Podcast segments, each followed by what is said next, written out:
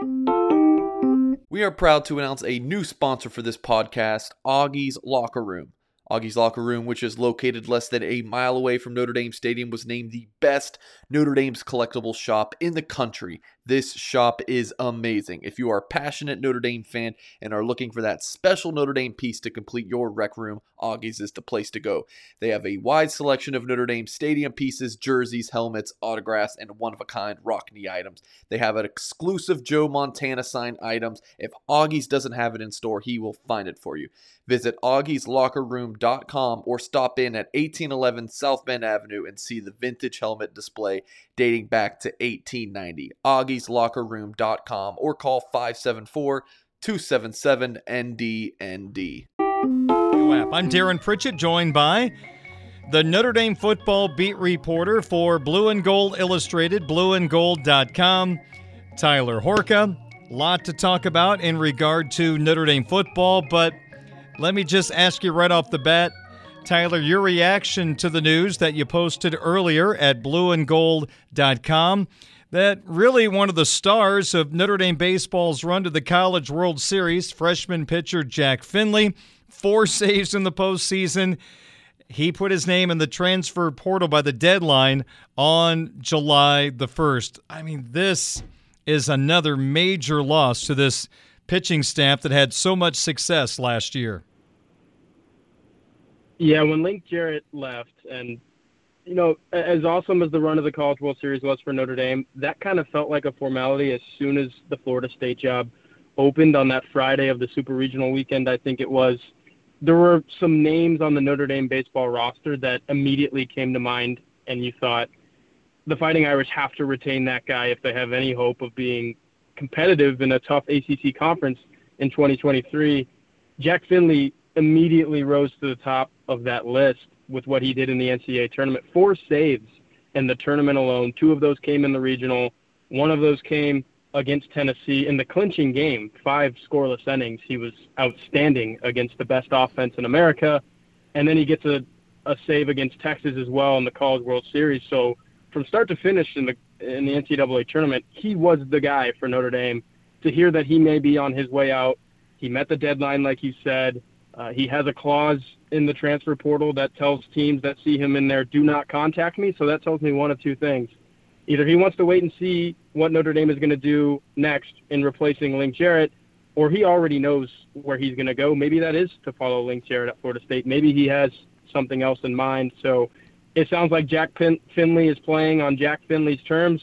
For Notre Dame, that could be a bad thing. And when you hear transfer portal and somebody enters the transfer portal – you already kind of assume what comes next. It usually follows with an announcement of wherever he's going, and that's a huge loss for Notre Dame. If well, so, well, if he goes somewhere else, we'll have some great memories, including, as you mentioned, that just amazing performance of Finley in the NCAA tournament. All right, let's talk some football, Tyler. We'll begin with a story that could drag on for a little while, in my opinion, at least all the conversation across the country with USC and UCLA joining the Big Ten. The next domino to fall seems to be Notre Dame. Everybody is staring at Notre Dame right now. I think everybody has hit the pause button, except maybe the Pac 12 and the Big 12. They want to see what Notre Dame's going to do before making that next step to me, Tyler, at this particular time, I don't see any reason for Notre Dame to be antsy in making a quick decision. This is my personal opinion. Then I'll get your thoughts. I don't think Notre Dame is quote unquote on the clock until the ACC starts to fall apart like the Big 12 and the Pac 12. Agree or disagree? Yeah, I, I think I totally agree. And look, it, it, this has always been the case with Notre Dame, and it's only moments like these when that intensifies or that feeling is heightened, where there's some realignment, people are going other places, other conferences get a little more powerful, and then, like you said, all the eyes turn to Notre Dame. Well, even when the chaos is not happening like it is right now, all the eyes are still on Notre Dame. Everyone wants to know when they sh- they're going to shed these decades and over a century of independence to do what pretty much everyone else in college football has done and join a conference. And if it was about money, Notre Dame would have done this would have done this a long time ago. And yes, I know the money keeps stacking and the SEC is going to be paying out Lord knows how much, and the Big Ten could be paying out Lord knows how much. but if it was about Notre Dame, Notre Dame would have went to one of these conferences a long time ago. Or if it was about money, Notre Dame would have went to one of these conferences a long time ago. I don't think it's about the money, and I think that's why we've had a few days to you know rest our legs, and we're not doing the knee jerk thing, saying, "Oh my gosh, Notre Dame has to go now." No, you're absolutely right, Darin. Notre Dame doesn't have to go now. Now, are they missing out on some money by staying independent and only receiving, I think it's $10 million a year from the ACC to play five ACC teams a year, and they're only getting $15 million from NBC for all of the home right, home game rights. I think the Big Ten and the SEC kind of laughs at that, but Notre Dame isn't the type of school that hears that laughter and says, "Oh my gosh, they're picking on me. I've I've got to, you know, join in with this clique." Notre Dame is its own is a one man show. It always has been. It operates on its own. So Notre Dame doesn't have to join one of these conferences. If they would like a little extra money, absolutely, that's the way to go. But I think Jack Swarbrick has, you know, the leverage is the word that's been thrown around, and I think he has yeah. the ability to kind of wait and see because we don't know what those figures are from the Big Ten right now. Let's let that TV rights deal get situated, see what they're going to be making, and then you know sit back and say, okay, here's our next move if it's 80 to 110 million dollars that's awfully hard to pass up knowing how the different ways that Notre Dame could use that type of money. Hey maybe they would lower the cost of you know parking tags and tickets along the way. Who knows? I'm mm-hmm. kidding. If money's not important then reduce all the prices so the average fan can get back into the stadium. So to me Tyler there have always been a couple of things important to Notre Dame. Independence being this great academic institution that can play some pretty good football, national program, national schedule. If they wanted to leave independence, this would seem like as good a time as ever, mainly because of this. First off, if you talk about like schools, academically, the Big Ten makes the most sense. In fact, I think it's an open and shut case. That is an easy answer if you talk about a national schedule, well, the Big Ten can kind of offer you a national schedule with all these rivalry games that Notre Dame's been a part of through the years. USC, Michigan, Michigan State, Purdue. If Stanford comes along, that would be another one. So I'm not saying they have to do it. I'm just saying, Tyler, more than any other time, including in 99 when they flirted with the Big Ten, the pieces seem to fit a whole lot better for what Notre Dame is looking for if they ever had to go to a conference. I totally agree with that. USC, you don't think the Big Ten was, you know, they knew what they were doing when they said, okay, we're going to have our pick of the lot here with the Pac 12. And I know USC is this proud program. When you think college football, that's probably one of the 10 first schools you think of. Yeah. So it was easy for the Big Ten to go, okay, we want USC, we want UCLA, but you don't think they were thinking of Notre Dame when they said USC, and they know that Notre Dame plays USC every single year. I think the COVID year was the first in the since World War II or something like that, yeah. maybe ni- 1960 at the latest when they did when those two teams didn't play.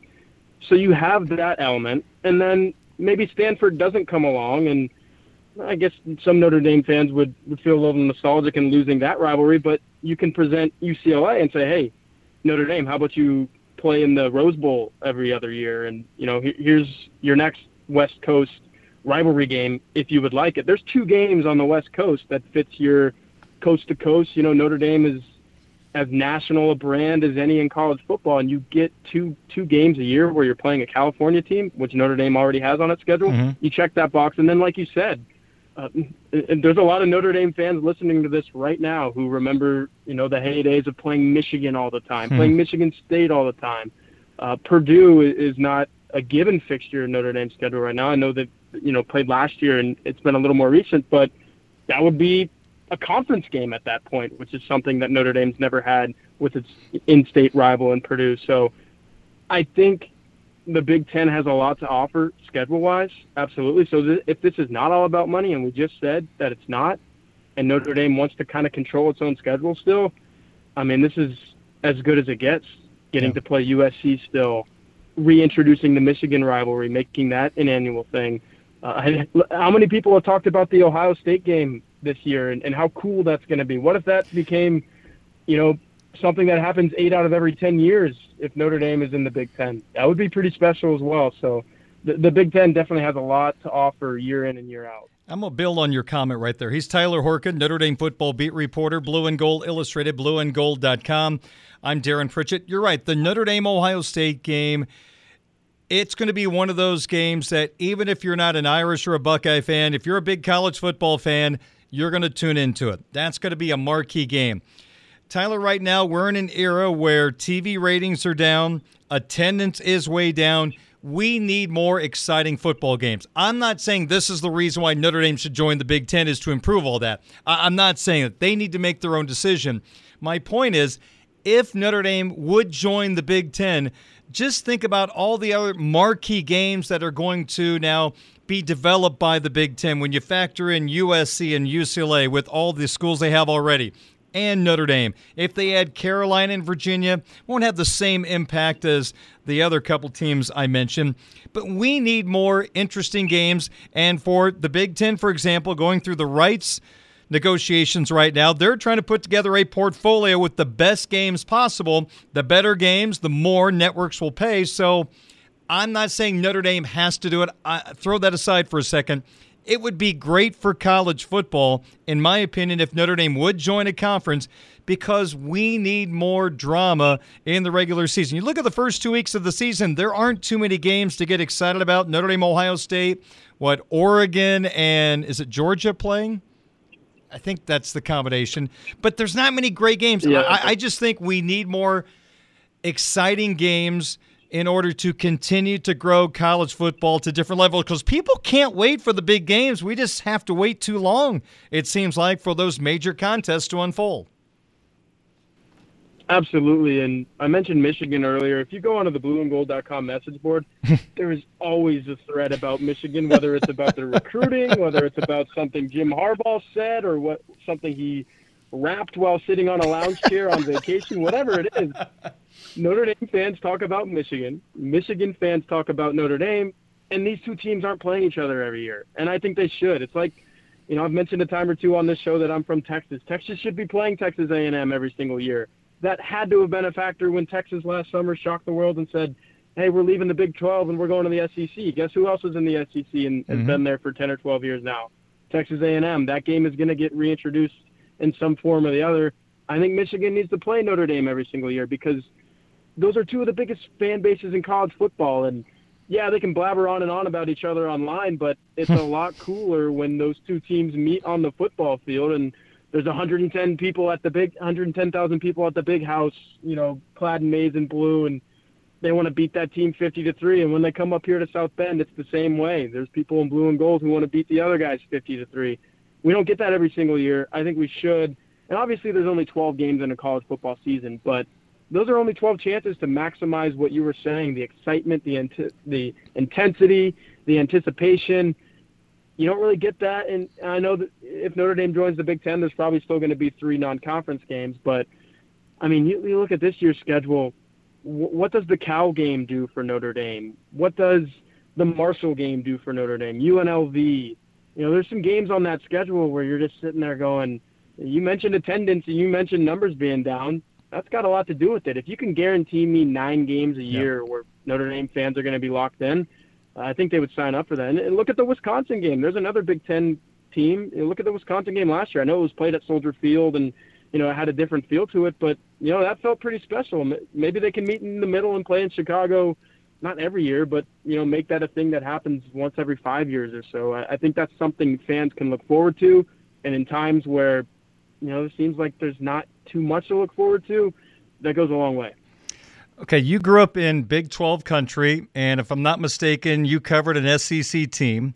So you've got a good handle on the southern part of college football. So let me ask you a couple of questions. First off, with Texas and Oklahoma leaving the Big 12 for the SEC, for the two superpower conferences, Big 10, SEC, is there anybody left in the Big 12 that you think that one of these super conferences might be interested in? Ooh, I think the the Big 12 is pretty pilfered at this okay. point. Um, it, if I had to pick any of those, it's honestly pretty tough. I, I mean, yeah. Oklahoma State, maybe we saw it. La- we saw it in the Fiesta Bowl. If, if we're talking football strictly, I think it's Oklahoma State. They've got arguably the best coach in that conference, and they just beat Notre Dame on a national stage. But the thing about the teams left in the Big 12 is there's just not a whole lot to offer as a total package, and that's why you saw Texas and Oklahoma leave. They said we've been propping up this conference monetarily for too long. It's time to go with the big boys, and that's what they did. Second part of my question about the Big 12. As you see it right now, there's a lot of small markets in the Big 12. They're, the two big boys are gone. What do you think the best option is for the Big 12 going forward, if it's going to survive?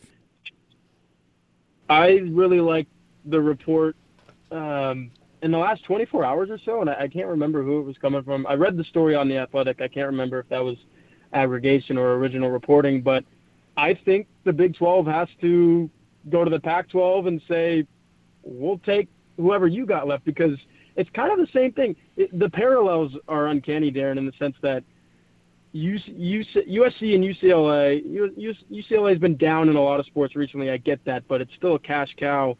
They left to go where the money is. Texas and Oklahoma, by far the biggest brands in the Big 12, they left to go to where the money is. You're sitting here with two depleted conferences that were once. I mean, there was a time when I was growing up where the Big 12 might have been the best football conference in the country. You're talking Texas, Oklahoma. Oklahoma State was good. Texas Tech was the number one team in the country under Mike Leach. It was, a crazy time in college football. That's no more. What the Big 12 needs is they need to go, and I think it was Arizona, Arizona State, Washington, Oregon, Utah, and I'm missing one because there was six. But the Big 12 said we're in talks with those guys. We're going to form our own mega league, and are we going to have an Oklahoma or an Alabama or a Michigan or a Notre Dame in our conference? No, but we're going to be a lot stronger than we were yesterday. That, to me, to answer your question, the only chance of survival for both of those schools, for both of those conferences, is to mesh and to put all of their best pieces into one pie and say this this is what we got because this is what you've left us with.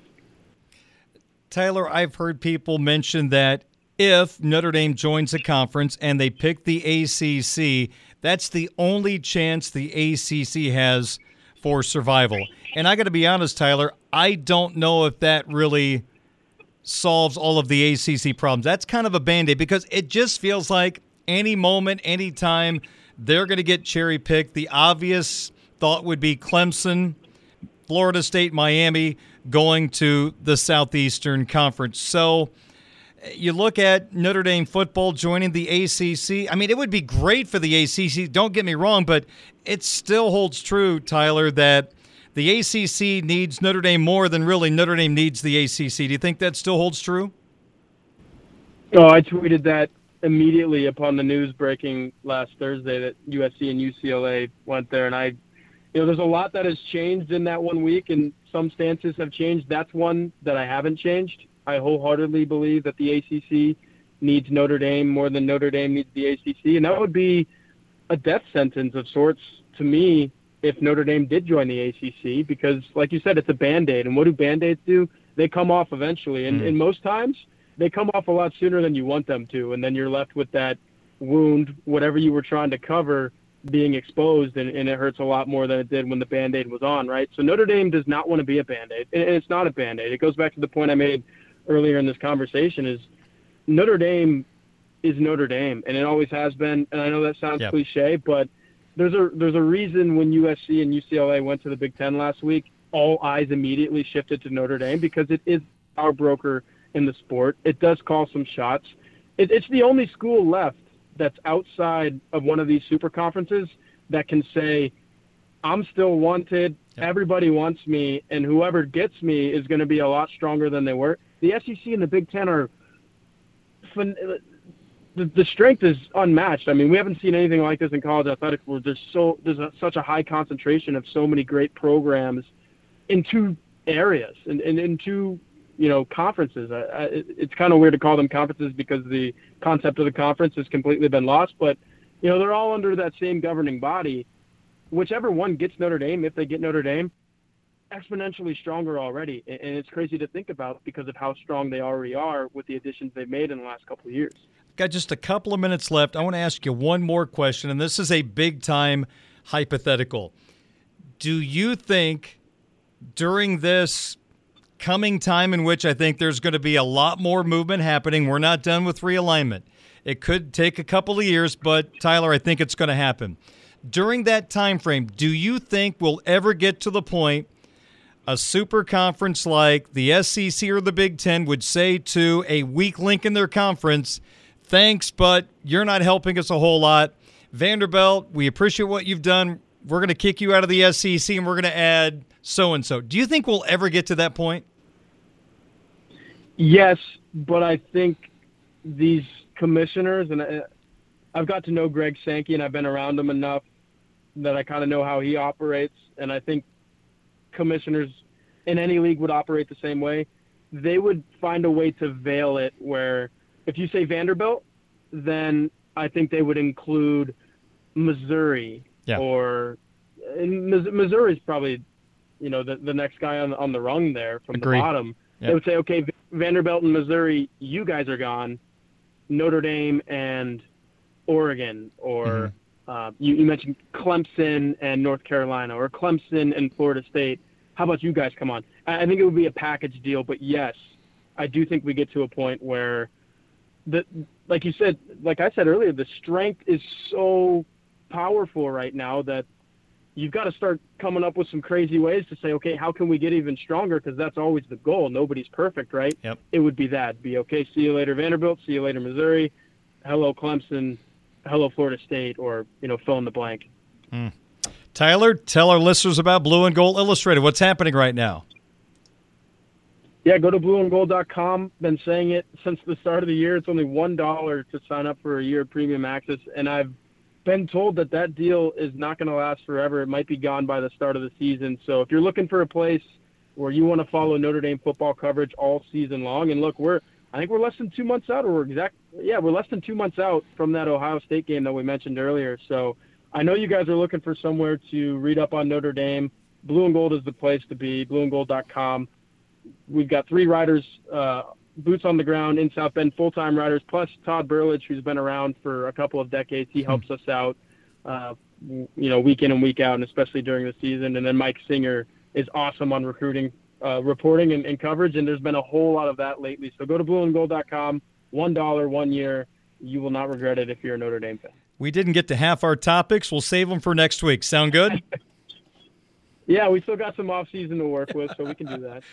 hey, Tyler, thanks for doing this. Always appreciate your analysis, and we'll talk to you next week. Yes, sir. Thank you, Darin. Thank you. Tyler Horka, Notre Dame football beat re- reporter, Blue and Gold Illustrated, blueandgold.com. 630 at Sports Radio 960 WSBT.